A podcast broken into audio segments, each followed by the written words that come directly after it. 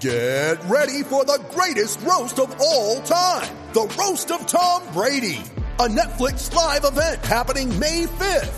Hosted by Kevin Hart. The seven-time world champion gets his cleats held to the fire by famous friends and frenemies on an unforgettable night where everything is fair game. Tune in on May 5th at 5 p.m. Pacific time for the Roast of Tom Brady. Live only on Netflix. You ready? Showtime. On May 3rd, summer starts with The Fall Guy. Let's do it later. Let's drink a spicy margarita. Make some bad decisions. Yes. Audiences are falling in love with the most entertaining film of the year. Fall guy. Fall guy. Fall guy. That's what the poster said. See Ryan Gosling and Emily Blunt in the movie critics say exists to make you happy. Trying to make it out? Nope. Because I don't either. It's not what I'm into right now. What are you into? Talking. Yeah. The Fall Guy. Only in theaters May 3rd. Rated PG-13. Mother's Day is around the corner. Find the perfect gift for the mom in your life with a stunning piece of jewelry from Blue Nile. From timeless pearls to dazzling gemstones, Blue Nile has something she'll adore. Need it fast? Most items can ship overnight. Plus, enjoy guaranteed free shipping and returns. Don't miss our special Mother's Day deals. Save big on the season's most beautiful trends. For a limited time, get up to 50% off by going to BlueNile.com. That's BlueNile.com. You're listening to the Voices of the Vic podcast with Ben Aiton and Mike Duffy.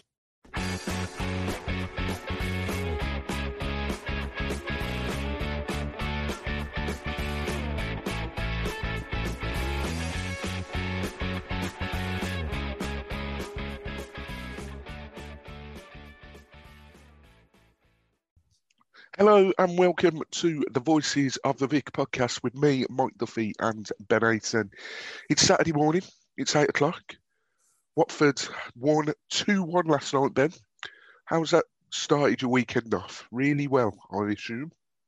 Hey, yeah, started it off really well. I'm, I'm just glad my um, blood pressure's calmed down a bit um, after the last five minutes when all those corners are coming into a box. I don't know about anyone else, but my old ticker was going there, and I, I couldn't wait for a full time whistle just so I could calm down. Um, but yeah, it's always good to record the morning after a victory. It's also very good to record an hour later than we did midweek. This is eight o'clock, where midweek was recording at seven. So yeah, we had a little bit of a line today. So I'm, I'm very thankful for that. Um, how are you feeling today, mate?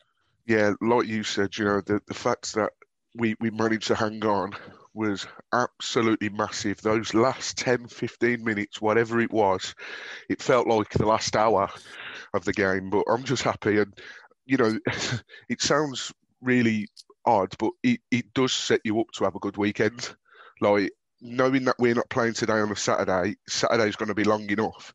But the fact that we've got three points and we're now level on point, uh, level with second place, massive, massive. So hopefully it's going to set up a, a, good weekend. But on a personal level, been training obviously this week, first week of training, managed to shift four pounds, which is good. Um, so long may it continue. Um, so it, it, has been tough, but long may it continue. But yes, um, talking of the game now, because we do like to talk about when we've won. Um, one change to the starting eleven, Ben. Perhaps one that we didn't see coming. Um, we, we knew that he changed the centre backs for the last game, but he changed them again. Sierralta coming out for Troost-Ekong. Was you perhaps a bit surprised at that? Because I think there were a few Watford fans that raised their eyebrows at that. Yeah, well, I was fully expecting us to do what Muniz has done in the last couple of games, keeping a consistent um, 10 or 9 in the starting lineup. But I, I, was expecting Craig Cathcart to come back out of the side um, mm. and, and Sierralta to keep his place. Um, but yeah, it's, we really missed him yesterday as well. I think we really we we needed him with all those corners just coming into a box corner after corner. I felt like we, we couldn't deal with him properly, and it was quite telling because Sierralta he wins the most aerial duels in the Watford side, doesn't he? Or maybe in the Championship. Who knows? He's that good. Um, but yeah, really missed him yesterday. Um, it was good that we gave um, Cathcart another 90 minutes, so that's another 90 minutes under his belt. Um, but yeah, I, am enjoying that he's kept the formation again. Yes. Another tick for me. Um, the consistency of the team, they're all gelling now. Um, it's, it's very fluid football now. Um, it's all gelling. So yeah, the only slight negative would have been to coming out of the starting lineup. Absolutely, and you know, as as we just said, I don't think anyone would have expected that, especially with how well he's playing. But it it sort of raises a question of you would have to, even though he's only he's only 23, isn't he, Ben? Yeah. So even though he's only 23, you know, you, you wouldn't think that a player of that age would need rotating much because they're young, fit, healthy, etc. But at some stage, we would have had to have changed him to rotate him. But it then lies the question: well, if the Derby game wasn't the right game, when yeah. was the right game? And they're all vital from here on in. So Definitely. maybe maybe he's had that sort of thought process about it. But yeah, it was a little bit disappointing seeing rested. Um, you know, as you said, we, we clearly missed him towards the ends because he would have been perfect for those corners coming in. Because uh, my word, we did not look comfortable. And, you know, you were saying to me at the start, before we started recording, didn't quite realise how good Derby were at set pieces. Um, but I mean, the commentator alluded to it, but you know, some of them, um, I, am jumping the gun massively here, but that one in the second half, I think it was Byrne that took it, and it was an in swinger, and Bachmann pulled out a brilliant save. he looked like he clattered the frame of the goal saving it. Um, but they they're really dangerous, and it was really windy last night as well, so that definitely wouldn't have uh, wouldn't have helped. But you, are absolutely right, Ben. Sticking with the same formation was key. I know you, you might be thinking, well, you know, there's been two games since we changed the formation. Of course, he's going to stick with it now, but you just never know with Watford managers if they're going to stick or twist. But luckily, he did, so I'm, I'm happy with that. But I thought, and also uh, congratulations to Ken Sema yesterday. That was his 50th Watford appearance. Um, so fair play to him. Um, but Ben, I, I think the way that the game started, it just it's complement to the formation that we play. We started absolutely brilliantly. We we looked very comfortable from the get go. Yeah, well, I, I sent you a message just before Watford actually scored, didn't I? Um, yeah. Because what we what we both do for the, the, podcast, we write down notes and things to talk about. But I, sent you a message after 15 minutes saying nothing to report because it was that mm. comfortable. But we we had no issues defending. We looked comfortable. Uh, we wasn't really creating anything going forward, but we was controlling the game, and it was just like we was biding our time until we was going to slowly break them down. But yeah, it, it was a positive start from Watford. Um, not not as quick and gun ho as it was against Bristol City, but it was a patient start, and, mm. and then it only took three minutes later for us to get our first goal. Yeah, well, you mentioned that message. You sent me a message uh, with the notes saying nothing to report. That was at three minutes past eight, and then at four minutes past eight, you said ignore that with a load of laughing faces. Uh, and the reason you said that is one of the most bizarre goals, but he will take them. Um, I, I, mean, I'm struggling to remember sort of how it happened. Um, I think was it Sarr had a shot after running in, which we've seen him do all season, running so close to that byline and looking to pull it across. He's pulled it across. It's ricocheted off. Um, it's ricocheted off João Pedro, and David Marshall's been caught out massively because of his positioning, and it's somehow trickled in. But Ben, when you looks on your side, you looks on your side, and that goes in. Um, another goal for João Pedro. How how how massive a boost is that going to be for João Pedro? Even though he, he, even though he probably didn't know much about it, they still all count, right? Yeah, didn't know much about it, but you got to be in the right positions to score those kind of goals because you never know when your luck's in, and his luck was in yesterday. Um, that's back-to-back league goals now for João Pedro, and he was unlucky not to score against Bristol City. So since they've started playing him as a lone striker and with the, the two wingers alongside him. Um, he, he's looked really well, and I was really impressed with him yesterday. Like uh, I think the pundits on Sky were picking up. You don't really need a big number nine sometimes, and João Pedro was showing that you don't need it. He, he, was very physical and winning balls in the air and holding the ball up well and mm. bringing people into play. Um, so yeah, he had a terrific performance yesterday. But I, I must say, he wouldn't have scored if it wasn't for Will Will Hughes. Um, he, yes. he broke up play. Um, Derby was on the attack, won the ball back, slowed things down, released Keith, Kiko. Kiko ran over the halfway line.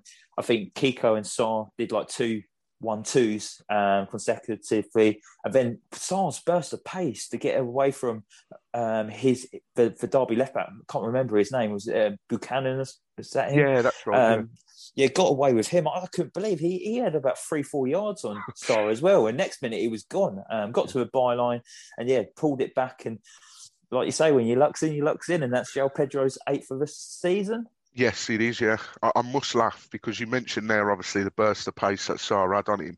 A really good mate of mine, Dan Hogg, who um, who lives where I, the same village that I live. He um, he texts me and he says that he's been watching a lot of the Watford games recently, and he goes he didn't realise how frustrating it can be to watch Sarr, and then he goes you you would you watch him and you think you must be one of the fastest goers in the league, if not the fastest. Why doesn't he just run at the players? Because, and he said that after that goal, because of obviously the burst of pace that he had on that left back for Derby.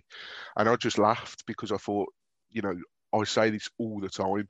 Like there must be so many Watford fans that are, like get so frustrated that Sarr just doesn't run at his fullback because he's that fast. But yeah. listen, he's he's obviously starting to learn. His confidence must be sky high at the moment. Um, has he got the assist for that last night, or I don't know. I, I'm not too sure because it is. It, it, Wisdom went to clear it, wasn't it? So I think yeah. that that's cancelled out the assist straight away, which is unfortunate. But yeah, yeah. it was hard work from Sarr to get to byline to get the ball into the box. But just quickly, I think yeah. I might put a poll out later on on the Twitter. I'm interested to hear your view and everyone else's view on this. But um, who do you think will win out of a race between Vydra, Anya, and Sarr? Um, I think Sarr all day. Um, I Vydra. He's just got that extra 10%, hasn't he? Yeah, he has. Vydra's memorable moment, and I'm sure you're probably thinking the same here, Ben. It's got to be Brighton, Brighton. away, hasn't it? Yeah, 100%. Yeah, that was incredible. And then Anya, like, Anya was just a little speed demon. Speedy Gonzalez, man. Um, that's a tough one. Definitely put that out. Um, and Did, you guys that are listening can vote. Didn't people um, used to associate Ikechi Anya with Roadrunner? Yes, yes, I did. Yes, yeah, yeah, yeah. yeah. He scored for goal um, for Scotland away at Germany, didn't he? Against he did. Neuer. He against yeah. Neuer. Yes, yeah, he did. Yeah, fair play to him. Um, I think he's. I don't know what he's doing at the moment. He, he got released from Derby, funnily enough, um, the last time I heard, but I don't know what he's doing. Uh, but he was a really nice guy. You could tell that he was a nice guy. Uh, and his brother was a decent bloke as well. And I think his brother yeah. still watches us. So, yeah, it was, uh, that, that is a very interesting question. I'll be interested to I'll see pop it out later. Definitely. Um, so obviously, Sarr, um, not Sarr, sorry, João Pedro got his eight for the season, and you're thinking, brilliant, one 0 Let's let's build on this. Let's look to see the game out. Two minutes later, it was Ben, uh, and it it was always going to be, wasn't it? it? Will Hughes in the back of the net. I've got to say, well done to Chalobah on this one. Um, and I think Chalobah again yesterday had a superb game. Um, a bit unfortunate that he was pulled off, but I think he was probably dragged off because they didn't want to risk him getting a yellow card because I think Clev's got a yellow card, um, Hughesy got a yellow card, so I, I think maybe they thought he, he, might get a yellow card. We want to save him. Um, I'd be very surprised if he starts against Blackburn. I think we, we're looking to rest him for that Bournemouth game now. Um, but yeah, that goal from Hughesy, Ben, absolutely superb. And it looked to have put us a little bit of a cushion on the game. It's, exactly what we needed. Um, yeah. Derby was informed team, probably the most informed team in the championship. So we needed to kind of get another goal ahead. Um, we needed to add to our tally because uh, they were definitely in the game still. Um, so yeah, to get two goals within the space of three, four minutes was brilliant. Um, it was Watford corner. Hughes took the ball um, into the box. It was half cleared to uh, Cleverley. He kind of kept the ball alive, fell to Chalobah, and great credit to him. The awareness and that with that back heel, uh, put it into a path for Will Hughes, and then Will Hughes curling in onto his left foot, and what a sweet, calm, precise finish into that bottom corner. It was just a beautiful goal. Yeah, yeah, massively. And I don't. I, I, I would have been surprised if he was going to celebrate, but he didn't have the bloody chance to. He was suffocated by the players. But um, he, did the old fist, fist, pump with both yeah. hands when he when it went in. But then he was like, "Oh, it's Derby. Yeah. Let's calm yeah. down." yeah, exactly. I didn't realise, and when you think about it, you think, "Oh, yeah, okay, well, obviously," but I didn't realise that that was the first time he's played against Derby since he's left them, and we signed him under Marco Silva. So I think that just illustrates how long we've been sort of in the Prem and they've been in the Championship. But yeah, when I when I heard that, I thought, wow, okay. Um, but yeah, no, I, was... I, I, I, felt the same when um, the Sky Tree team said that Will Hughes was still 25. I was like, what? Whoa, yeah, yeah, yeah. No, that's that that gets me sometimes. It's like that. Um, I know we're going off topic here, but it's like that AC Milan goalkeeper, Donnarumma. He seems like he's been around for ages. I, have I've absolutely butchered that pronunciation, by the way, but um, he's um, he's in goal for them, and he's still 22. he played like a thousand games for him already? yeah, yeah, it's ridiculous. He's he, he's played. He must have played about two or three full seasons, and he's still 22. So I'm like, right, yeah, this is uh, this is too much. But yeah, no, brilliant goal. Um, would do his confidence a world of good because that one was definitely his. Um, he's still being credited that goal against Bristol City, and yet it was Ken Sema's that was originally given as an own goal. So I, I, I think Will Hughes knew that wasn't his goal against Bristol City, but it's still gone down as his. But this one definitely was his. No questions against it or anything. But listen, 2 0 against, as you say, Ben, a team who are in form. Uh, and I want to point out that before the game, in the last five games, um, in, in the form table, only Brentford had picked up more points than Derby. They were up there with the likes of Swansea, Norwich, etc. So they really were the form team. Uh, and you know, as as the boys at the Rams Review pods said to us, you know, they they fancied their chances because since since uh, Rooney's come in, he's he's worked wonders for them. Um, but two 0 was just a cushion that we needed. This was like right, we've got a cushion now let's build and let, let's maybe get a third just to completely kill the game. Um, didn't quite work out that way. I mean, for the rest of the the um, the rest of the first half, Ben, there in terms of Watford chances, there weren't really any clear cut ones. Now, what did happen on the 39th minute, Ben, was Colin Kazim Richards headed it into the back of the net, but Tim Robinson blew. Now, I'll get your thoughts on it in a minute, but personally, he owes us that one for the Bournemouth game. So I'll take that. But Ben, it, it wasn't a foul, was it?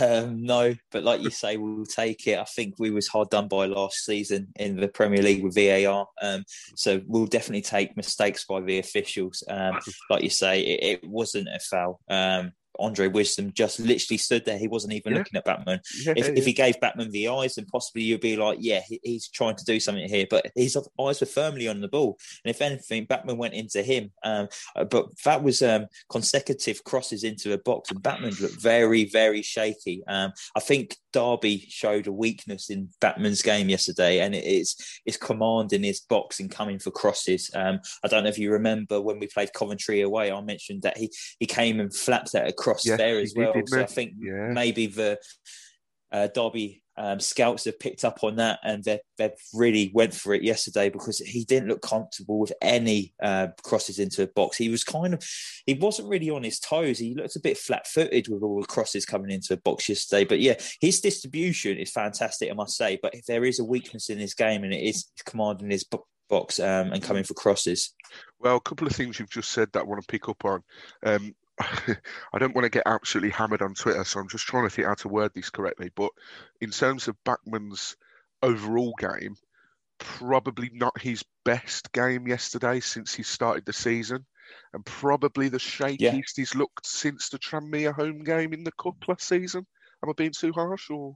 Yeah, I think that's no, that's that's fair to say. I think you're spot on. I think I don't think anyone's going to be moaning or grumbling about that. But I think he had probably like a six out of ten performance yesterday. He didn't yeah. set the world alight.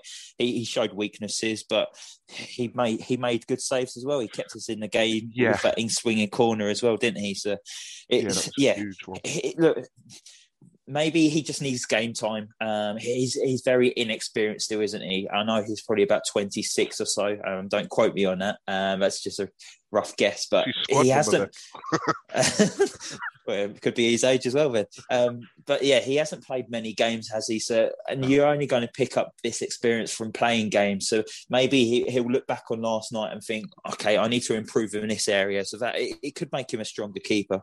Yeah, yeah, absolutely. Listen, everyone's going to have a little wobble every once in a while, but it's credit to the defence that, other than that, he doesn't really have much to do in games, which is probably why he's kept six clean sheets in nine games. So, yeah, but he's he's he's doing well. Um, but and then another thing you mentioned, the crosses Derby obviously may have done their homework. Um, Martin Waghorn, Jesus Christ, he can't cross a ball to save his life. Every time he was crossing the ball, it was clearing the box, it was going way too high, it was way too deep. The bloke couldn't find his ass with both hands, right? He was just, he was terrible at crossing that ball in and finding anyone. So when they brought him off, I was absolutely gutted.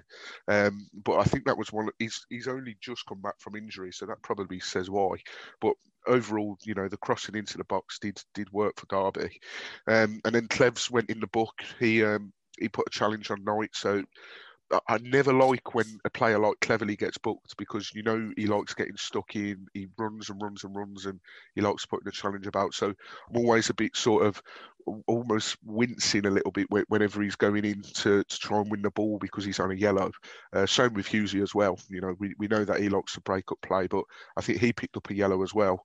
So um, yeah, I was a little bit little bit sort of cringing at times when, when they were going in to, to win win the ball back. Um, but at half time, we were 2 0 up to the good.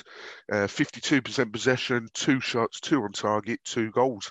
Um, although I don't know if they're counting that one. I, I don't know. Um, one corner, uh, 256 passes. Derby had 229 passes, and our two yellow cards to Derby's one. Now at half time, you're thinking, okay, we're 2 0 up. That's good second half, the objective surely had to be Ben get a third, maybe a fourth, but a third would definitely kill it. Do you think that's that's what Munoz would have been saying in the in the dressing rooms at half time? Yeah, I think that's what he wanted the team to do, and it would have made us feel more comfortable. Look, a 2 0 lead is very dangerous. Um, you can't sit on a 2 0 lead. You need to keep going. You need to push that third goal because, like we saw they had that disallowed goal. If that stood, would have been two one. They they scored from the um, later on from your own goal, would have been two two. Yeah. It's just you, you got to keep going really. Um, under Ivic, um, he would have settled for a one 0 So it's refreshing that we actually went for the second goal yesterday. I was going to uh, say, yeah.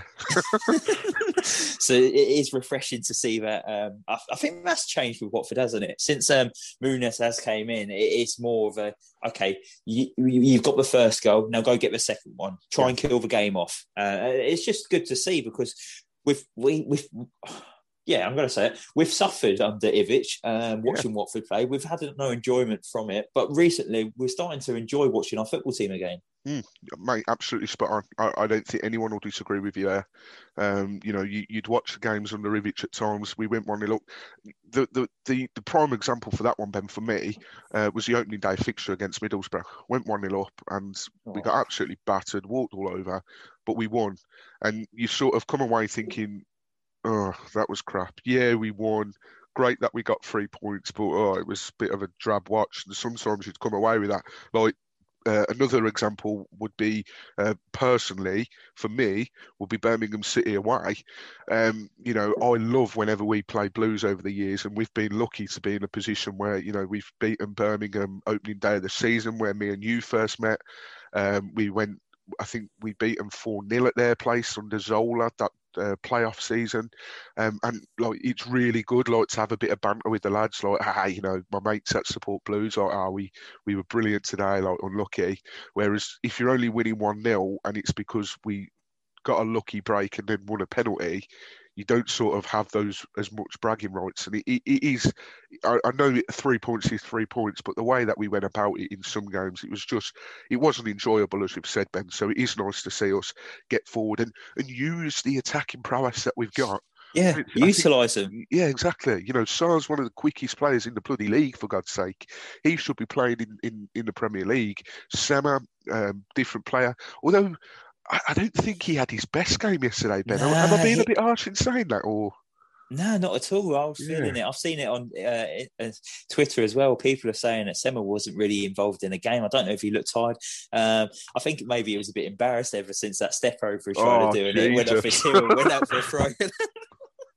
yeah, that killed it for him yesterday. Yeah, absolutely, it did. Um, but the second half did get underway, um, and it was um, it, it was largely Derby looking to get in. You could tell Wazza had really got stuck into him at half time.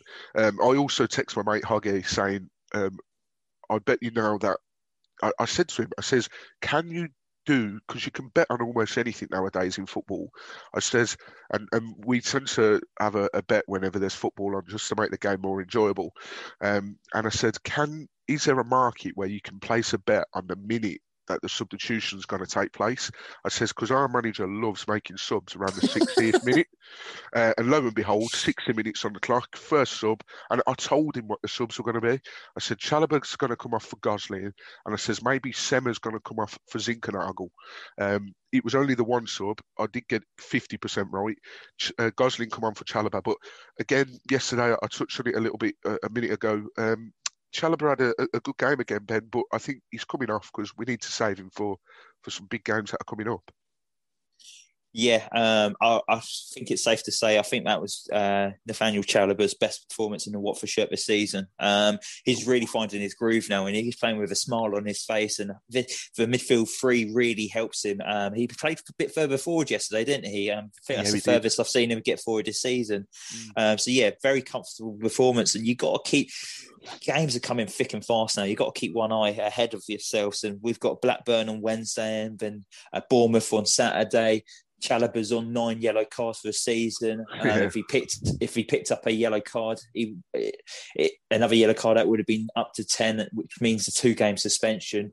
Um, and you've got I know you don't want to get too carried away, but you kind of got one eye on that Bournemouth fixture at the weekend. Um, and you really want him to be involved because this three man midfield is making him very uh, is vital for his um, team, and he's looking very comfortable. And you can't really go into that um, Bournemouth fixture without Nathaniel Chalobah, and I can't believe I'm saying that after um, slating him for the first couple of months. But um, I, I've, I've, for the last six weeks, I've, I've been a very, very fond of um, Chalobah, and he's, he's, fastly becoming one of the most important players for Watford in that uh, midfield three. Absolutely, and, and, fastly becoming one of the first names on the team sheet. And you know, the, yeah. as you said, Ben, rightly, earlier in the season, whenever Chalobah would be on there, there was some collective groans. I'm sure there would have been in, in households all over the UK, looking at that Watford team news when Chalobah's na- name was on there. But now you're sort of looking to think, right, is Chalobah playing? And yeah, he's he's been brilliant. And um, I, I listen, I, I know. Do you, do you think that Dan Gosling, we've seen three sub appearances from him now. He roughly gets about the same amount of game time every game so far. But I feel a bit silly saying this because he's only made appearances off the bench. But do you think he's maybe proving a few people wrong? I know we've touched on it in a few podcasts before, but when he comes in, he, just looks comfortable in that in, in that role in midfield. Yeah, I've seen. I, th- I, think so. I've not seen any grumblings on Twitter. I've not yeah. seen anyone moaning about Dan Gosling. I think they've just he's gone under the radar a little bit. His performances have been um, very good um, since he's came in. He, he's hit the ground running. He's worked hard for the team. He just keeps things ticking over in midfield, and he just it's like like for like replacement at the moment. When Chalobah yeah. goes off, Gosling comes on and just carries on where he left off. Um, I did feel yesterday though we did struggle when we did take off um, Hughesy and Chalobah. I thought that's where yeah. the game probably changed and switched. So, um, I'm not saying that's down to the um, Gosling um, being replaced, maybe for Hughesy and Wilmot um, substitution turned the game on its head. Yeah, it was perhaps a bit naive from uh, from Munoz. Uh, I mean, before that, Hughesy did come off. Um, you know, there was a couple of chances that we had. We had where um, the, the thing Cleverley delivered a corner and João Pedro sort of got a flick on it, but he, he flicked it over the bar. Uh, so really a half chance there. Uh, and then four minutes later, Sarr cut in, and you're thinking, right, here we go. And he, he, he just completely turned his fullback inside out. And you're thinking, right, he's on his left foot. He's he, has got the pretty much the whole goal to aim at. And he's absolutely wellied it. And I think Gosling's come in to try and maybe get a nick on it. Nowhere near. Uh, and he's absolutely drilled it wide. And, you know, luckily, at the end of the game, it, it didn't take one of those to go in to, to win the game. Luckily, we was able to hold on to what we had. But bloody hell, that was uh, that could have been costly. But thank God it wasn't. But yeah, you mentioned that double change for for for Watford. Uh, ben Wilmot coming on for Will Hughes and then Zinckernagel coming on for Sema. Uh, 76 minutes on the clock. So again, maybe a little bit too late to influence it for the good. But the one that I was confused with, Ben Wilmot for Hughesy, I, I was still trying to figure out was that a like for like replacement? Did we change anything? But I think it was literally Ben Wilmot was playing in that sort of defensive midfield role by the looks of it, Yeah. wasn't he, Ben? Yeah, he was, and he's played there before. Um, when we sent him on loan to Indonesia, that's where he was playing for them. So he, he knows how to play that role. Um, I know not many Watford fans will, will know Wilmot does play that position, but yeah, he, he can play in that role. Um, I just thought it unset the team, unset the team a little bit because Hughesy was tick making the Watford team tick yesterday. Everything was going through him. Um, it was calming down play. He was speeding up play. Um, he, he was picking out passes with his range of passing. That delicious ball over top to find um, Pedro as well. What a fantastic ball that was! Yeah. Just to ping it over the defender, left with wisdom for dead. He didn't know where João Pedro went with that ball, and yeah, he was unlucky not to get a proper connection on it. Um, only got a little bit of connection on it, and Marshall um, took it into his chest. But yeah, um, really missed um, Hughesy when he went off, and maybe man of a match performance, or would you say it was maybe a Chalobah man of the match performance because if both of them was outstanding. Yeah, no, I, I think I think Hughesy was probably man of the match. Only I think he's edged it because he's got a goal as well. Um, but I think he, as you said, Ben, everything went through him. And um, I know the boys over at Second Tier Podcasts have got some stick recently. But one thing they did say, which me and you both sort of picked up on and both agreed on, they they said that we need to start looking at building the team around Hughes, and I think they're absolutely spot on with that. I, I think we could do no worse than looking at building the team around Hughes because he really, really is vital, and it, it just goes to show how much we've missed him. Uh, and you know, he said in that interview before the game, you know, they Sky did a feature on him because of us playing Derby, etc. And he said he just feels his system just works for him absolutely you know works for him down to a T, um, which obviously we, we're reaping the benefits of this system so far. We've not lost with it, such wood. Um, we've not lost with it. So, yeah. Um, you mentioned there the substitutions perhaps unsettled the side a little bit. They didn't have because they come on in the six, 76 minute, 77 minutes. Derby get a goal back, and then Jesus Christ, we'll talk about it in a little bit. But um, yeah, it was typical. Derby were you know, putting the crosses in all night, and they put one in proper close to, Dan Bachmann, and it was a bit, you know, uncertainty of is Bachmann going to come out and try and claim it? Is is one of the defenders going to try and do something? And I think that Kazim Richards was there. He just put that much pressure on us. And um, I don't think William Troost-Ekong, you know, if he's trying to clear it from the position he's in, unfortunately, he's only going in the back of the net. But disappointing not to get a clean sheet at the end of the day, wasn't it, Ben? Because I know they had a goal disallowed, but other than that, and those corners, obviously Bachmann made that brilliant save from an in-swinging corner. But other than that, they didn't. I don't think they properly threatened us, like other than those corners. No, I didn't threaten us, and I, I think it was. I think it was possibly. Um, yeah, it, it, was a comfortable performance with our defence. Um, they didn't trouble us. I saw a stat this morning that Derby only had nine touches in our in our box yesterday. So, Oh, so wow. the defenders and midfield were doing the jobs that they was meant to do. It's just Mm. unfortunate that there was such a fantastic cross into the box, which went over the head of Cathcart and Kazim Richards and just fell to the feet of Ekong, and he couldn't really adjust his feet properly. But yeah, uh, it's a bit disappointing not to get the clean sheet. But look, we we've picked up two clean sheets prior to this. Uh, I'm not going to let it um, bother us too much. Um, I'm sure we can get another clean sheet in the next few games. Yeah, well, you, you mentioned that before this game it was three in a row, so that was only the second time that we'd achieved that in the whole season that we'd picked up three clean sheets in a row. But he's he's doing a you know a good enough job recently, so we'll we'll let him off that one. Uh, and yeah, that chance that I mentioned, um, you know, it was sort of eight minutes later, uh, 85 minutes on the clock.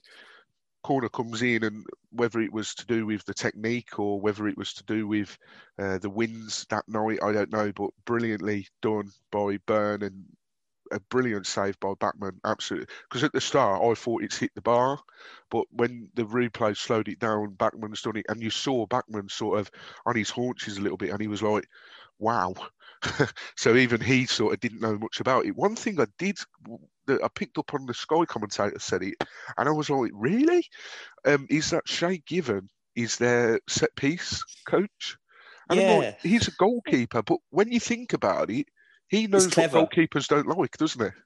Yeah, he, he he knows exactly. He, he's, he's been a goalkeeper. He knows how he knows what he likes to deal with and what he doesn't like to deal with. So yeah, Yeah. I think it, I think it's quite clever to actually hear a goalkeeper say what they should be doing with their corners and that, but especially with opposition goalkeepers. And he he probably knows that Bachmann's weakness is coming for crosses and that. So you want to Yeah. put you want to put it right on top of him, don't you? Um, so yeah, very clever, and I, I thought it was interesting. I know that. Yeah, absolutely. But you know, from that goal, Ben, um, it was just Derby were just getting the bodies forward and everything, and it was a real tough watch. And five minutes added on. I mean, I'm not sure. I'm just trying to think. Was there a was there a long injury or something? I know we used um, a lot of the subs, but the five minutes. I don't know where they sort of pluck this from sometimes, but it was a really really tough watch. But thankfully, Ben, we managed to escape the uh, the Derby sort of threat and uh, hold on for those precious three points. So at the end, the stats were 51% possession for Watford, 48 for Derby, um, seven shots in total for Watford, four of them on target.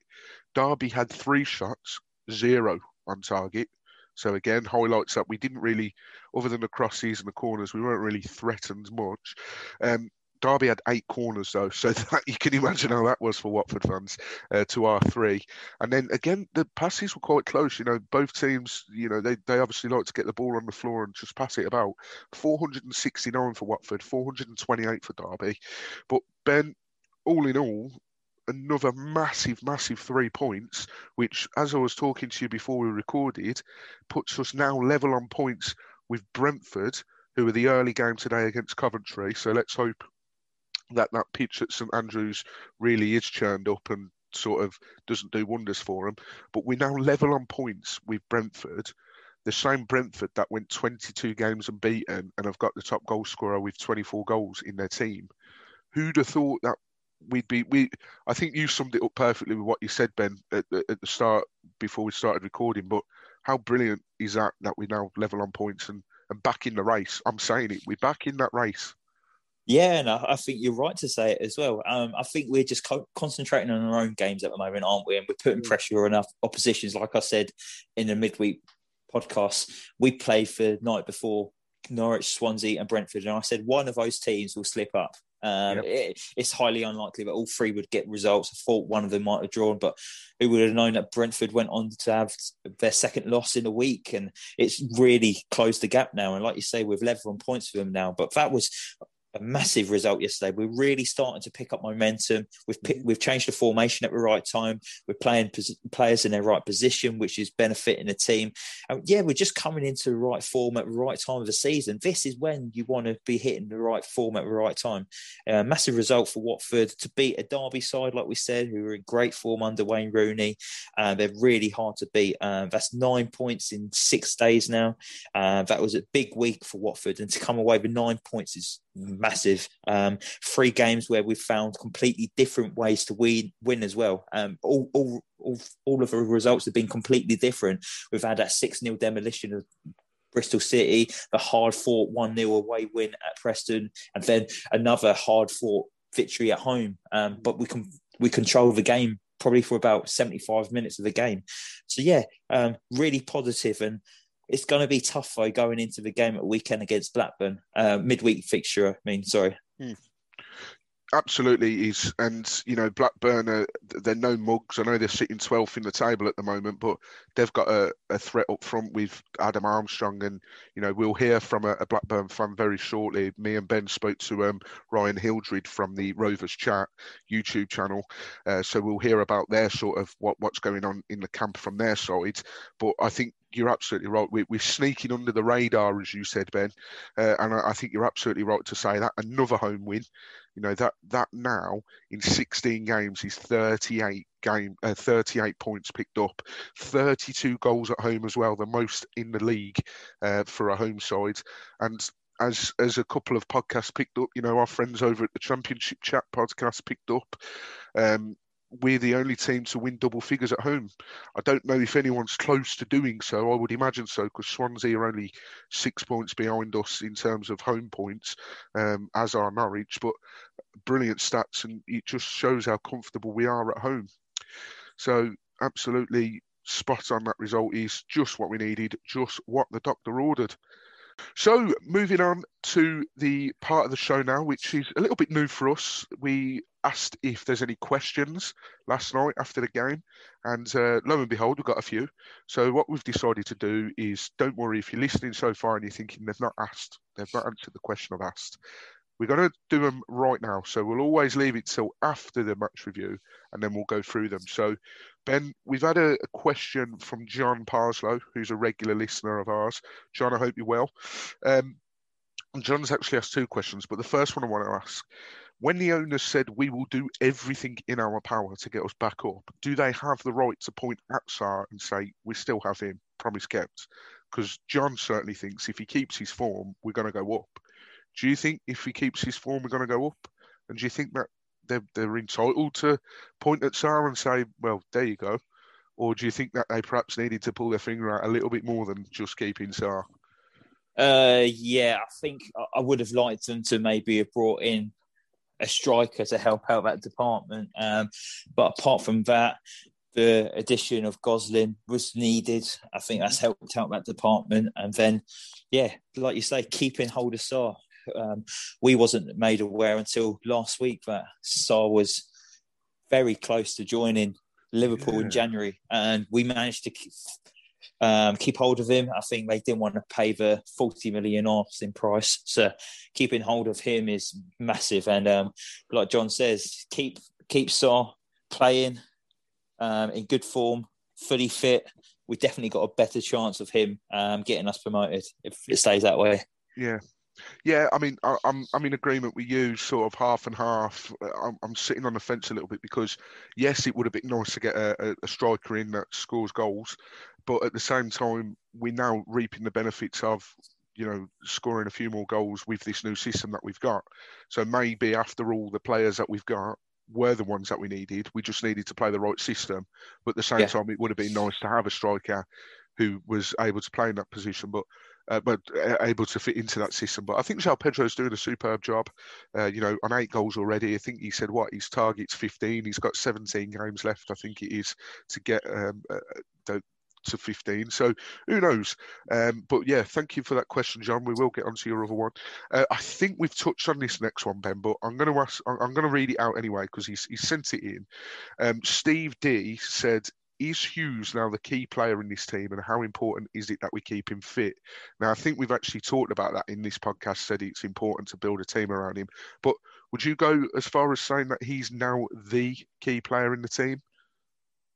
Uh, he, I don't know if he is the key player because uh, just yet. Um, he, he's definitely one of three, I'd say. Um, yeah. I think last night we saw Sierralta is maybe the key player. I think he's the one we need to build the defence around because he is by far the best defender we got at the club and possibly in the championship.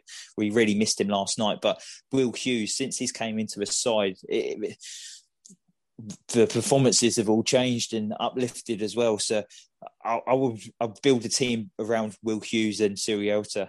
Yeah, yeah. I think it's difficult to pinpoint one exact key player. You know, we've got so many players that are useful for different things in different areas.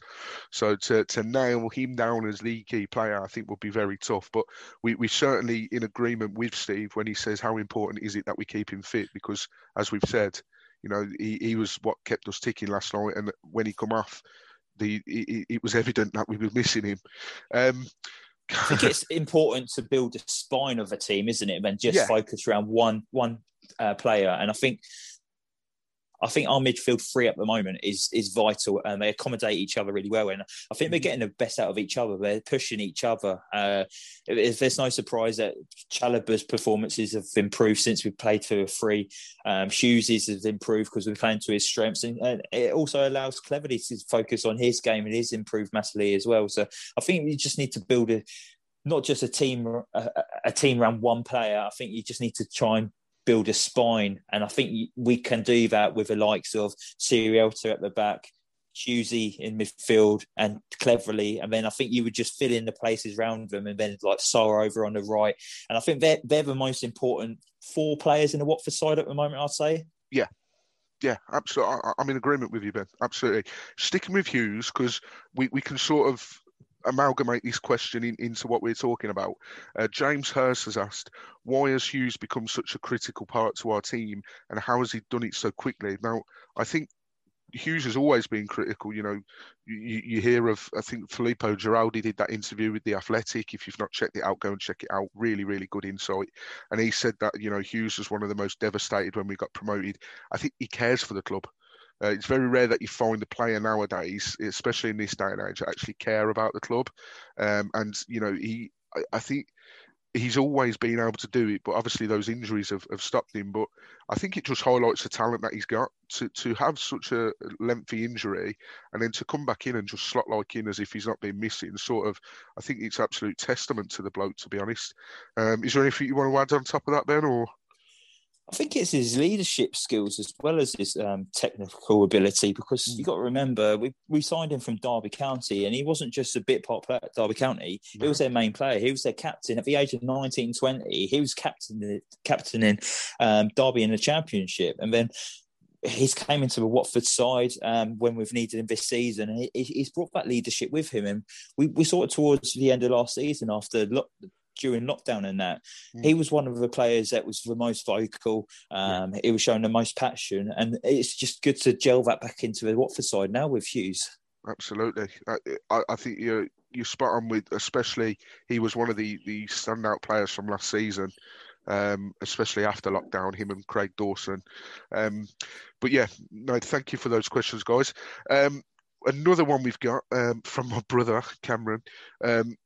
Who's your favourite, Ben? Fouquier or Navarro? He wanted a whole section on this, by the way, but you're not having it, Cam. Um, yeah. Who's your favourite? Sorry. Yeah, sorry, we um gave too much time for my decorating skills last week, so we can't do a whole section on this one. But um, I just want to say your brother's very busy on Twitter lately. I've seen him uh, pop, every time I go on Twitter, he's there. So yeah, I don't know how you feel about that. he's got if if I if I go to a game to him next season, he's going to get mine and his head kicked in the way he's carrying on. I tell you. Um, but yeah, no, he's, he's he's a busy boy on Twitter. Let's say that. Yeah, the followers are cracking up for him, isn't it? Um, but yeah, yeah um, who do I prefer? Um, I, I felt sorry for Fouquier when he got um, pulled off that half time, yeah, against Manchester City. Like it was his fault. Uh, it wasn't really his fault. Um, so I've got a soft spot for him. Um, so I'll probably say I prefer him over Navarro because I'm not convinced with Navarro. You know. No, I'm I'm I'm not buying it to be honest. Or ever since we sent him out on loan and that loan team got relegated, I'm just thinking, hmm, uh, okay then. But yeah, maybe um, not the player for us. yeah, exactly. Uh, Fouquier, yeah, he's he's out in Granada at the moment and he's hit the ground running over there. You know, he's playing week in week out. So fair play to him. Um, we've had a another question from John Parslow who um, I think we've slightly. What time did he go to bed last night? I know. Yeah, yeah, John. What time did you go to bed, mate? Because uh, yeah, he's probably out walking his dogs, wasn't he? Yeah. No, he might be doing that as he's listening to this. Who knows? But uh, yeah, hopefully he got a decent night's sleep, John. Um, ben, do we start Gosling against? I, I think he meant Blackburn because Steve Horwood's corrected him. Um, I'm, I'm going to assume he means Blackburn. Um, does Gosling start against Blackburn, given that we clearly need to rotate at times and we should not lob that hand grenade in? Um, yeah, uh, I, I, I, think we, we, I think it's it will be sensible to start Gosling against Blackburn and, and bringing in for Chalobah, um, not because of Chalobah's performances, but because Chalobah's uh, he's walking on nine yellow cards at the moment. If he, yeah. like I said earlier, if he picks up another yellow card, that's two games suspended, and then he's going to be missing the Bournemouth game, which is a very important game next weekend. So I would protect Chalobah for next weekend and uh, start Gosling against Blackburn. Yeah. Uh, we've had a question from Watford, Argentina. Uh, I remember um, interacting with these on Twitter on my personal account once, and the conversation was quickly cut short because they'd sort of used all their English they knew. So they, they didn't really know how else to respond. I think it was them anyway. Uh, so that was quite funny. But their English has been superb in here.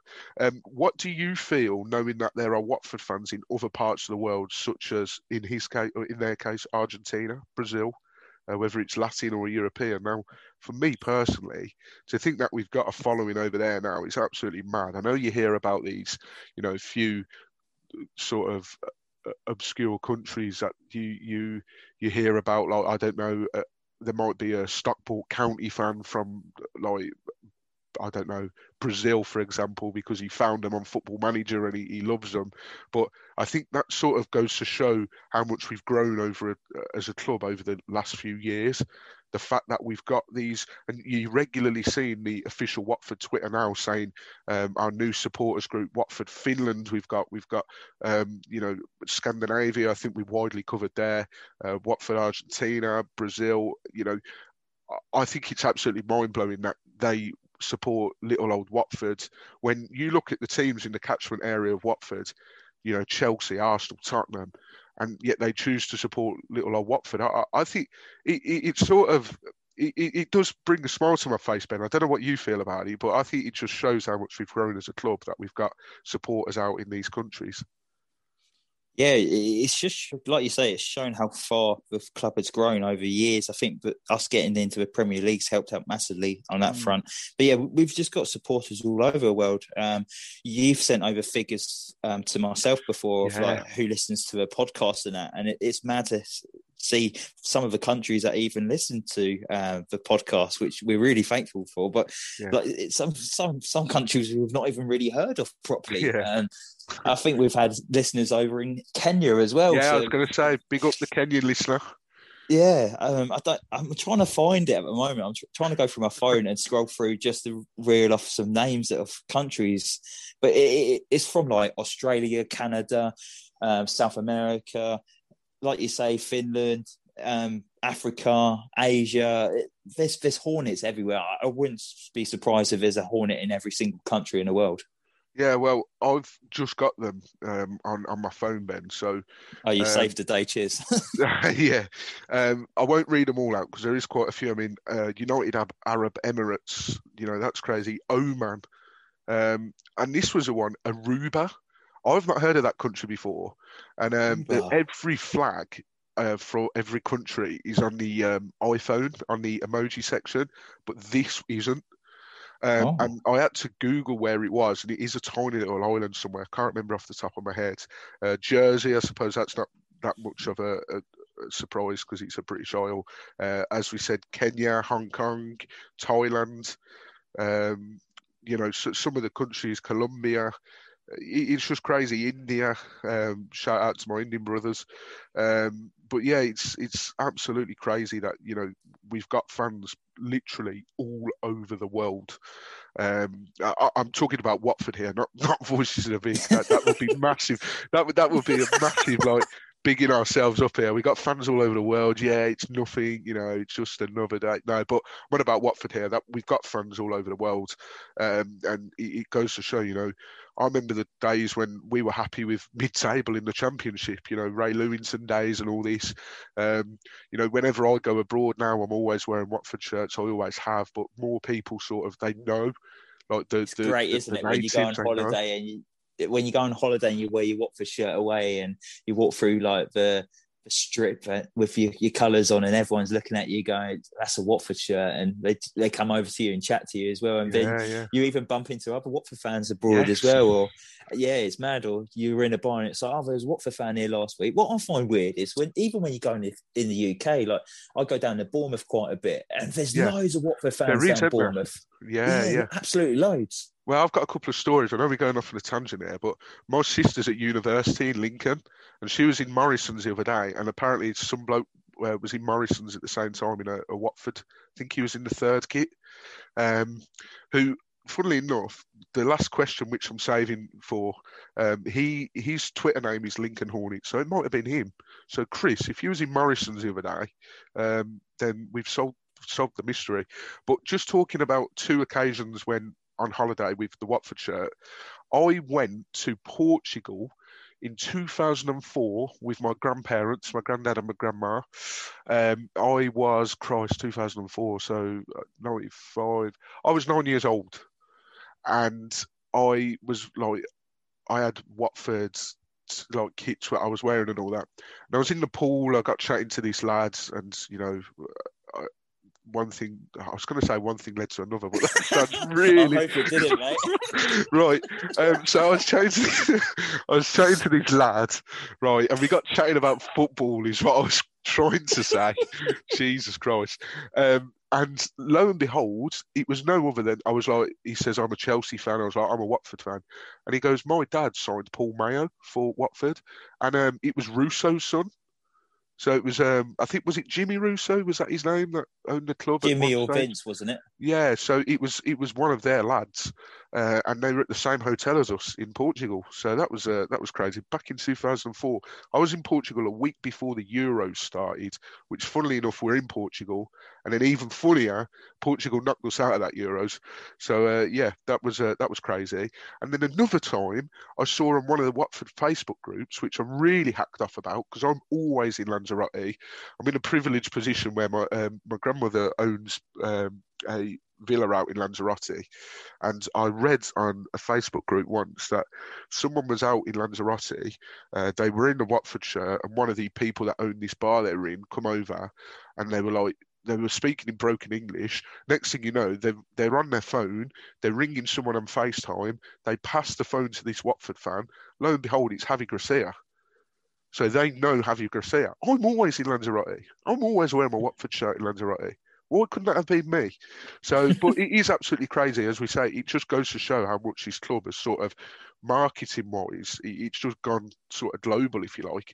And I suppose that's why they wanted to change the badge, you know, because, you know, you got these Americans like, why, why are Watford called Watford when they've got a moose on their badge? Like, it's not a moose, it's a heart. Like, I've absolutely butchered that uh, accent. I don't know what's going on with me this morning. Um, You was talking to Corey for too much. Look from Yeah. the podcast last week. yeah so you know it goes to show you know it's absolutely crazy so in long in long form. Uh, that's your answer watford argentina. Um, i've saved the best question till last ben. Are you a curry man? Do you like do you like a curry every now and then? You know what? I love a curry, and my Yeah. favourite takeaway curry over uh, Chinese all day long for me. okay well uh, debatable but uh, we won't get into that. Um, whenever you have curry at home and you've not ordered it in naan bread you microwaving it or? That's what No, chris boner it's- said should i microwave my naan bread or not Chris, what are you doing? Uh, you, you can't, you can't, you can't, you can't put a naan bread in a microwave. It goes all soggy. yeah Um, the best, the best bit to get the best out of your naan bread is put it onto a metal tray that you're going to put into the oven. You sprinkle a bit of water on top. You put it in uh, and wait five ten minutes, and then get it out. Delicious. There's my tip of the day. Ben Gordon Ramsay there, um, giving his, his tip of the day. I, I'm complete agreement with you. We've got one of these. Um, we got one of these takoyaki grills. So you know you, you see them in like Japanese restaurants. Um, they like cook anything on it, like you, bit of water on top. Give it, uh, you know, once over each side, sort of thing. But yeah, don't don't put it in the microwave, mate. It, it make it too soggy. Um, but what about yeah, a toaster? Could you put one in a toaster? no, it wouldn't fit. Well, you could cut it to size. Nah, nah, mate. They you- do you- those mini ones, don't they? Have you seen Yeah, them? but they're You, you get like a little four pack. No, because I, I don't know about you, Ben, but when I get a curry, the main purpose of the um, naan bread is you're mopping up the bits of curry that you can't get with the Oh fork. yeah. So Oh, I, I don't want it small. I want it. I want it bigger. Garlic I'm ordering naan the curry tonight. Um, I'm I'm actually a cheese naan. Oh, that is. I love a cheese naan. Yeah, I'm Yeah. starving. It's it's it's twelve past nine, and I'm already thinking about should I have a curry tonight. How Um, hot do you go with a curry? Mate, I am right. I'm from so obviously being from Birmingham, that's like massively known for its. There, there's there's a place in Birmingham which is called the Balti Triangle, because of the like curry houses that are in Birmingham, and they're they're renowned for their curry houses. Um, you look at me, typical lad, likes football, likes beer, etc. I only had my first curry last year, I want to say. Um, I cannot handle spice at all. Like, like Nah. one bit. I can't handle it. Um, I'm trying to think of what what will give a sort of indication of how much of a weakling I am with spice. Um, Are are, you, are you? just a korma? You play it safe and I, have a korma. mate, korma all day. Chicken tikka korma was my first ever curry. Um, washed down with a few cobras. Went to a nice little Indian in um in back home in Birmingham, and uh, yeah, it's uh, apparently Ali Campbell from UB40 is a regular in that curry house. So uh, I, I'll take his word for it. But Oh. yeah, banging. Um, I, I love I love a chicken or a um, lamb jalfrezi. That's I, I like I like I like a bit of heat. And You know- funny you say who you, um, goes to your um, curry house back in Birmingham. But w- when I was living in Watford, um, there was a curry place along St Albans Road, and there's photos of Bradley Walsh um, on the Ah. walls where, where he used to go in all the time. Oh, mate, you, you you just reminded me when I love how we go off tangent on this. It's just as well this short segment we've got coming up after is really short, and it's mainly the interview with the Blackburn guy. But um, talking of famous Bradleys, where I used to live in Hall Green, round the corner, literally round the corner, there's an accountancy firm, and um, that Brad Pitt knows that accountant. And everyone's like, oh, yeah, like, yeah, so of course he does. There's pictures of Brad Pitt outside that accountancy firm in where I used to live in Hall Green. So, yeah, that's absolutely crazy. And then Amir Khan's brother owns one of the takeaways in the village that I live in now. So, yeah, I'm sure we could do a whole segment on this. But listen, guys, thank you so much for those questions. Um, if you've got any questions like that one that Chris asked, we, we'd love to discuss them. Uh, you know, you've got the second tier pod. I know they do a, a segment on like a funny question at the end, but we, we, we love these sort of questions. So keep Yeah, we want to carry this on. This is Yeah. brilliant. Love it. Whether it's Watford, whether it's microwaving naan breads, whether it's you know how strong you have your tea, how many sugars you have in the tea, what, whatever, right? Um, keep them coming. We, we really do appreciate it. Um, but Ben, just steering back in some form of direction. Um, we have got Blackburn on Wednesday night. Their pitch isn't great, so again, we're probably going to see a scrappy game. Um, we, we, me and you did speak to Ryan from the Rovers chat just to to get the intel from the Blackburn side of things. And I tell you what, we'll play that interview now, uh, and then we, me and Ben will, will discuss it a little bit. So here's that interview that me and Ben did with Ryan from Rovers chat.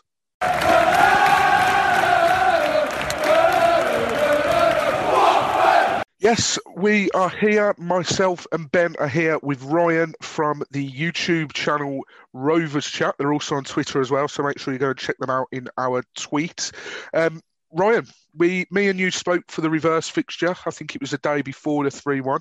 Uh, before we get stuck into to this time round, how uh, how are you keeping this lockdown, mate? You keeping well? Yeah, I'm not too bad. Uh, got a couple of kids, so the homeschooling and things has uh, presented many challenges, as I'm sure it has for a lot of parents. But uh, I think this time round, uh, not resorting to as much alcohol consumption is uh, is definitely a success story in itself. So uh, proud of myself for that one. Good stuff. Good stuff. Absolutely. I, you know, uh, Ben, uh, I'm sure we'll be able to relate to you on that scale. Um, just starting, obviously, with with Blackburn themselves, uh, you've lost your last three games in the championship. Would would you say that Mowbray's under a little bit of pressure?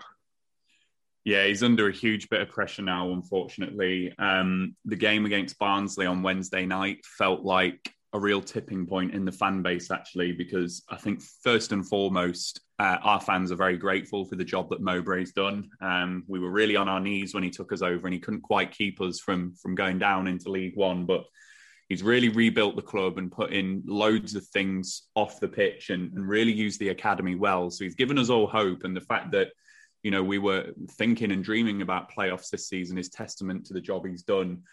But the last three games, um, something's changed, and Mowbray's mannerisms have changed. Some of his vocals in the post-match interviews have changed. Um, we're starting to see some public shows of dissatisfaction from players and things like that. And it, as I say, that defeat against Barnsley on Wednesday just felt like something gave. And I think the majority of the fans now are probably in agreement that Mowbray is probably not the man to get us back into the Premier League, which is a real shame because he's a fantastic bloke and he's done so much for the club. The key questions now are just when and who. You know, it's all right saying that the manager's not good enough, but those next two questions are the key ones, aren't they? So, yeah, he's under a bit of pressure, I'm afraid. On Wednesday against Barnsley, like you said, you, you had a you suffered a two one defeat to them, but we we also saw that you actually switched to a back three for the first time this season. Is that something you reckon Tony Mowbray will want to continue? He's been quite rigid to the 4 3 3 all season, actually. And that was associated with that early season form where you saw us scoring goals, having possession, and, and playing some really nice stuff. But the last 10 to 12 games, um, we've just really struggled to get that type of football going, not helped by our pitch and, and probably some of the other pitches in the championship as well. And we have been screaming out for maybe a bit of a formation change um, sooner than the Barnsley game, actually, and, and mainly promoted by the return of Bradley Dack, because Bradley Dack, for me, can't play in a 4-3-3 system. You has to, you have to get the best out of him, um, maybe in a 4-2-3-1 or, or something like that, so that he's got that free role. Um, so we were crying out for that sooner rather than later. Um, the other complication we've got is we've got two really good youngsters on loan from the Premier League. We've got Jarrad Branthwaite on loan from Everton, and we've got Taylor Harwood-Bellis on loan from Manchester City. Particularly Harwood-Bellis, we did really well to get him. I'm pretty certain that Ancelotti and Guardiola want minutes in these two. Now, again, we've got Darragh Lenihan, who's the captain. He ain't going to get dropped. So it might be that we end up going to a back three to accommodate those two youngsters as well. And it might, as I say, get the best out of Bradley uh, Dack as well. But yeah, to answer your question, Ben, I think this form has to change and we have to start doing things differently and we have to have some different approaches to games. So maybe that formation change might um, might become a bit more longer term, but it should have happened sooner rather than later for me.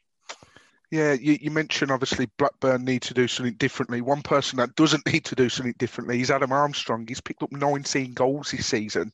Do you feel that you've you have to make the playoffs this season, or you'll lose him next season? Yeah, I think so. Um, and unfortunately, playoffs are looking unlikely now. You know, we're 10 points off, and, and the likes of Watford and other clubs, you know, are, are, really maintaining some form over the whole of the season. So it's going to be hard for us to make the playoffs now. Um, Armstrong's contract is is up in 18 months once we get to the summer. So the price that we're going to be able to command is going to dwindle less and less. And as you say, 19 goals Adam Armstrong is going to be commanding a certain weekly wage now. And mm. I do understand from the local journalists in, in Lancashire that he actually took a pay cut to come to Rovers in the first place. Um, we just signed Bradley Dack up on a, a three year contract extension now. He's going to be on some good whack. I just can't see us affording paying Bradley Dack and Adam Armstrong the same amount of money in that team, particularly when you've got others like Sam Gallagher uh, who are, who are going to be earning some good money as well. So, mm. sadly, the fan base is fairly resigned to losing Armstrong in the summer, and we obviously just hope that we can get the best price possible for him.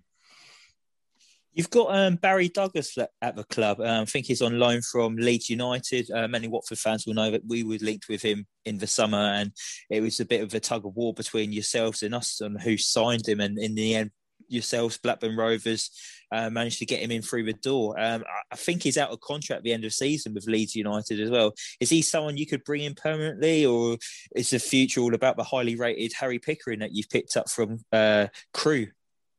Yeah, I think it's exactly what you just said there, Ben. So before the January transfer window, um, we probably would have been looking at Barry Douglas. Um, you know, great experience pro, as you say, and also the other left back, Amari Bell, is out of contract in the summer, and he won't re-sign. You know, he's he's not very well liked in the fan base, unfortunately. But you know, Barry Douglas ain't going to sit second fiddle to Harry Pickering, regardless of how good he is and how good of a prospect he is. So I would be very surprised if we did end up signing Barry Douglas in the summer. As much as I would love us to, you know, I think you're right. Harry Pickering is the one who we're going to get behind, and he'll be the first choice left back. Right, let's fast forward straight to Wednesday. Then um, we're playing you um, at Ewood Park. Who would you say is the ones to watch on the Blackburn side? Uh, Harvey Elliott, um, first and foremost, um, that kid is something else. Um, how he's 17 years old, um, I do not understand. you know, assists and how he affects our games on you know a game by game basis is quite remarkable. And actually, he made his debut against Watford, didn't he? And I don't know what you guys thought, but you could just tell when he came into our side the touch, the precision, the finesse, um, the vision, you know, all that type of stuff. He just looked a complete player already at 17 and at championship level. So I've got absolutely no doubt that he's going to go and play for Liverpool and probably England as well. So he's definitely one to watch out for, you know, particularly if we're looking for someone to grab the game by the scruff of the neck. And, you know, if it is a bit of a turgid game with the state of our pitch, um, Elliott is certainly one to watch out for. Um, the other player to watch out for um, is Joe Rothwell, who on his day um, is, you know, a game changer. Um, you know, the Rovers players say that they've never seen someone dribble with the ball so quickly. You know, he's quicker on the ball than he is off the ball. You know, he's he's frightening when he gets dribbling. Um, and he got two outstanding goals this season, one at Brentford and, and one at home to Sheffield Wednesday as well. So if he's on his game, he can pick that ball up from deep and he can really drive forward. And, and we do miss that at times, actually, just someone to just go and take the game there and, and really start to make things happen. So I think, you know, Elliott and, and Rothwell are the two that, that I'd be looking out for. And, you know, goes without saying Armstrong's top scorer, but he hasn't been impacting games as much recently. So I'd say Rothwell and Elliott. Yeah, it'd be interesting to uh, to see. Obviously, when he signed Elliott, it was a such a big signing. So I'm not surprised that he's he's doing well with you boys. Um, sticking with the game on Wednesday. Last time round at Vicarage Road, it was three one to Watford, um, and all load of Watford fans will sort of echo what I'm about to say. It wasn't a 3 1 type of game. How we ran out 3 1 winners, I do not know. Uh, and I'm sure you you boys will be sort of thinking the same as well. Um, what are your score predictions for this time round? Yeah, um, our record this season um, against the sides above us, and in particular those in the top six, isn't great. Um, and we are really bad when we go behind. Actually, you know the stats against us are quite frightening. So if Watford do come and, and get a goal and go one 0 up, then you know I can see Watford winning. Mowbray's under some huge pressure. We've got a tough game at Nottingham Forest, um, you know, on Saturday. And, and, by the time your viewers are listening to this and thinking, oh, uh, you know, they're listening and, and, thinking about the Rovers game, will know the result of the Forest game. You know, we could be four defeats on the spin. We could be, you know, no wins in four or whatever. So I'm expecting a really tough game. Um, I'm expecting uh, our pitch to continue causing Rovers problems. Um, I'm not hopeful, if I'm being honest, Mike. um, I, I, do think that Watford have got that guile. I think the new manager has just brought something to you in these recent games to kind of get the job done. You know, that's what I've been observing. So I think it's one of those where Watford are just going to be expecting to come to Ewood Park, maybe win the game 1 0, you know, something like that. But not going to go on record predicting Rovers to lose. So I'm going to no. do the pessimistic, sit on the fence, we'll sneak a draw. yeah. but I think it's going to be very tough. Yeah, well, I mean, it's it's been so difficult to watch Watford away from home this season. So when you said just uh, maybe Watford might sneak one 0 uh, I had to chuckle because that's our favourite scoreline away from home this season. Um, but yeah, no, that's absolutely brilliant. Thank you very very much for joining us, Ryan. Like I said, Ryan is from the Rovers chat. Their Twitter and uh, well, their Twitter will be available in the link to the podcast. Go and check them out. Go and subscribe to them on YouTube as well. Um, and yeah, make sure you go and check their stuff out. But thank you very much, Ryan. Hopefully, it's a more entertaining game. Uh, for both sides, shall we say, uh, this time around compared to last time. But thanks very much for joining us, Ryan. We really do appreciate it. No worries. Thank you for having me. Thanks a lot. No problem.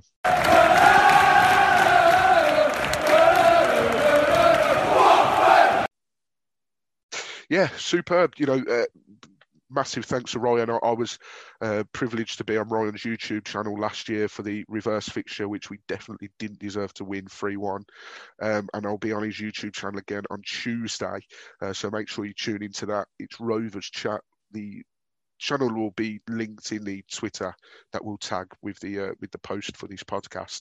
But Ben, um, just quickly sum it up. Blackburn, it's going to be a tough game. Uh, they're, they're sort of in a bit of trouble at the moment, not winning three. Uh, they're playing Nottingham Forest today on Saturday. Um, how how are you feeling going into that one? Uh, uh is it going to be another scrappy one 0 away win penalty, or how are you feeling? And then give me a, a little score prediction to finish yeah, well, I, I, don't think it's going to be a convincing victory if we are to to get a victory. I think it's going to be very tough. Like you say, the pitch is going to play effect. Uh, could play into Blackburn's hands. But listening to Ryan, he was saying that it kind of restricts Blackburn from actually playing. Um, yeah. They're coming into the games, um, three games back to back defeats. They're, they're away to Forest today when we're recording on Saturday. So Forest are good form at the moment, so they, mm. they could even get another victory. And Tony Mowbray is under pressure, so who knows if they lose this, maybe would they make a change and get rid of Mowbray before we play them, or it's Mowbray's last chance against Watford and he's got to get a result. it's going to be a tough game, but confidence should be high in the Watford squad now. So I, I would take another scrappy one 0 away win, uh, and I don't even care if it's a penalty. Yeah, yeah, I, I, I'm you know, agreeing with you to to a certain extent where it is going to be a scrappy game. Unfortunately, not everyone, and I don't mean this as a dig, but unfortunately, not everyone is as privileged to have a, a pitch like we do. You know, the pitch again last night, Scott Tingley and his boys did some superb work on it. It looked like a carpet. So, um, he Ryan did allude to the fact that their pitch is sort of torn up. Um, but I, I, think it is going to be a scrappy game. But listen, these are the games that we know we have to put sort of pull our sleeves up, uh, pull our socks up, sorry, and uh, roll our sleeves up and get stuck in. And if we come away with a one 0 win, yeah, it won't be convincing. But listen, a win's a win at the end of the day. And these these away games are tough. You know, I just take pleasure in the fact that we're now not the lowest scorers away from home. That accolade goes to our friends down the road. Um, I think Luton have, have scored seven away from home. We've scored eight. So uh, I'll happily let that sort of stick with them. But yeah, I mean, we, we we've moaned about our away form, Ben, but you know, if if we win, we'll have the eighth best away record in the division and it wasn't long ago where we had like one of the worst. So we, we're slowly climbing the away table, if you like. Uh, and Mowbray's record against Watford actually is very, very good, unfortunately. Uh, so hopefully we can we can put a dent in that. Uh, but I am going to go. I'm going to go two 0 Ben. I, am I'm I'm, yeah. I'm feeling slightly confident. You know, we're on a good run of form. Momentum's behind us. Two 0 uh, I will probably change the score depending on what the score is for Blackburn today, um, because they might pick up a little bit of momentum. But I'm going to go. Pedro's going to score again, and in fact, you know what? I'm going to go for it again. Pedro's going to score twice, and he's going to hit double figures because that will be his ninth and tenth goal of the season.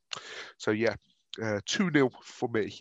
Uh, so we'll definitely take that. that. Absolutely, we will. Absolutely, and if we can, uh, if we can put some pressure on uh, on Norwich and Brentford because I believe, if my research is correct, Norwich are away to Birmingham.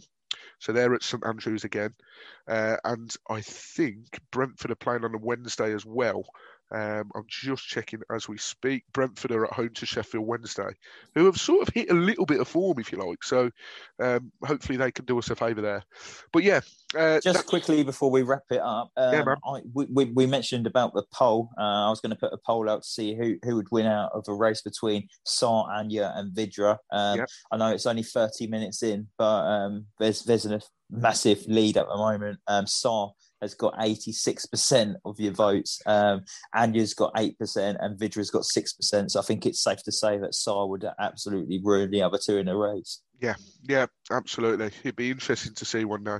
And who knows, you know, maybe it, it could have been a case that Vydra and Sarr were on the same pitch at one stage of the season, but who knows? We'll, we'll leave that to the imaginations of the Watford fans. But talking of leaving things to with Watford fans, that is us for this week. Thank you so so much. It is a little bit longer because me and Ben like to go off on a tangent, but thank you so much for sending the questions in. Thank you as always for listening. We really do appreciate it.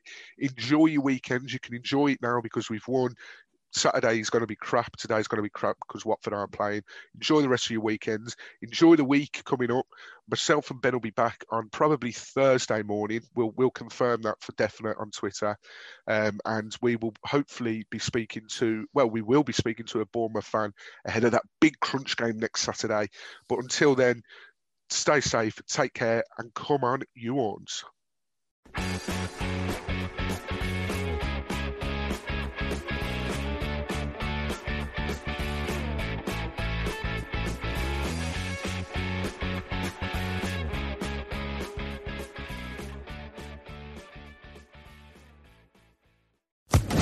Social Podcast Network.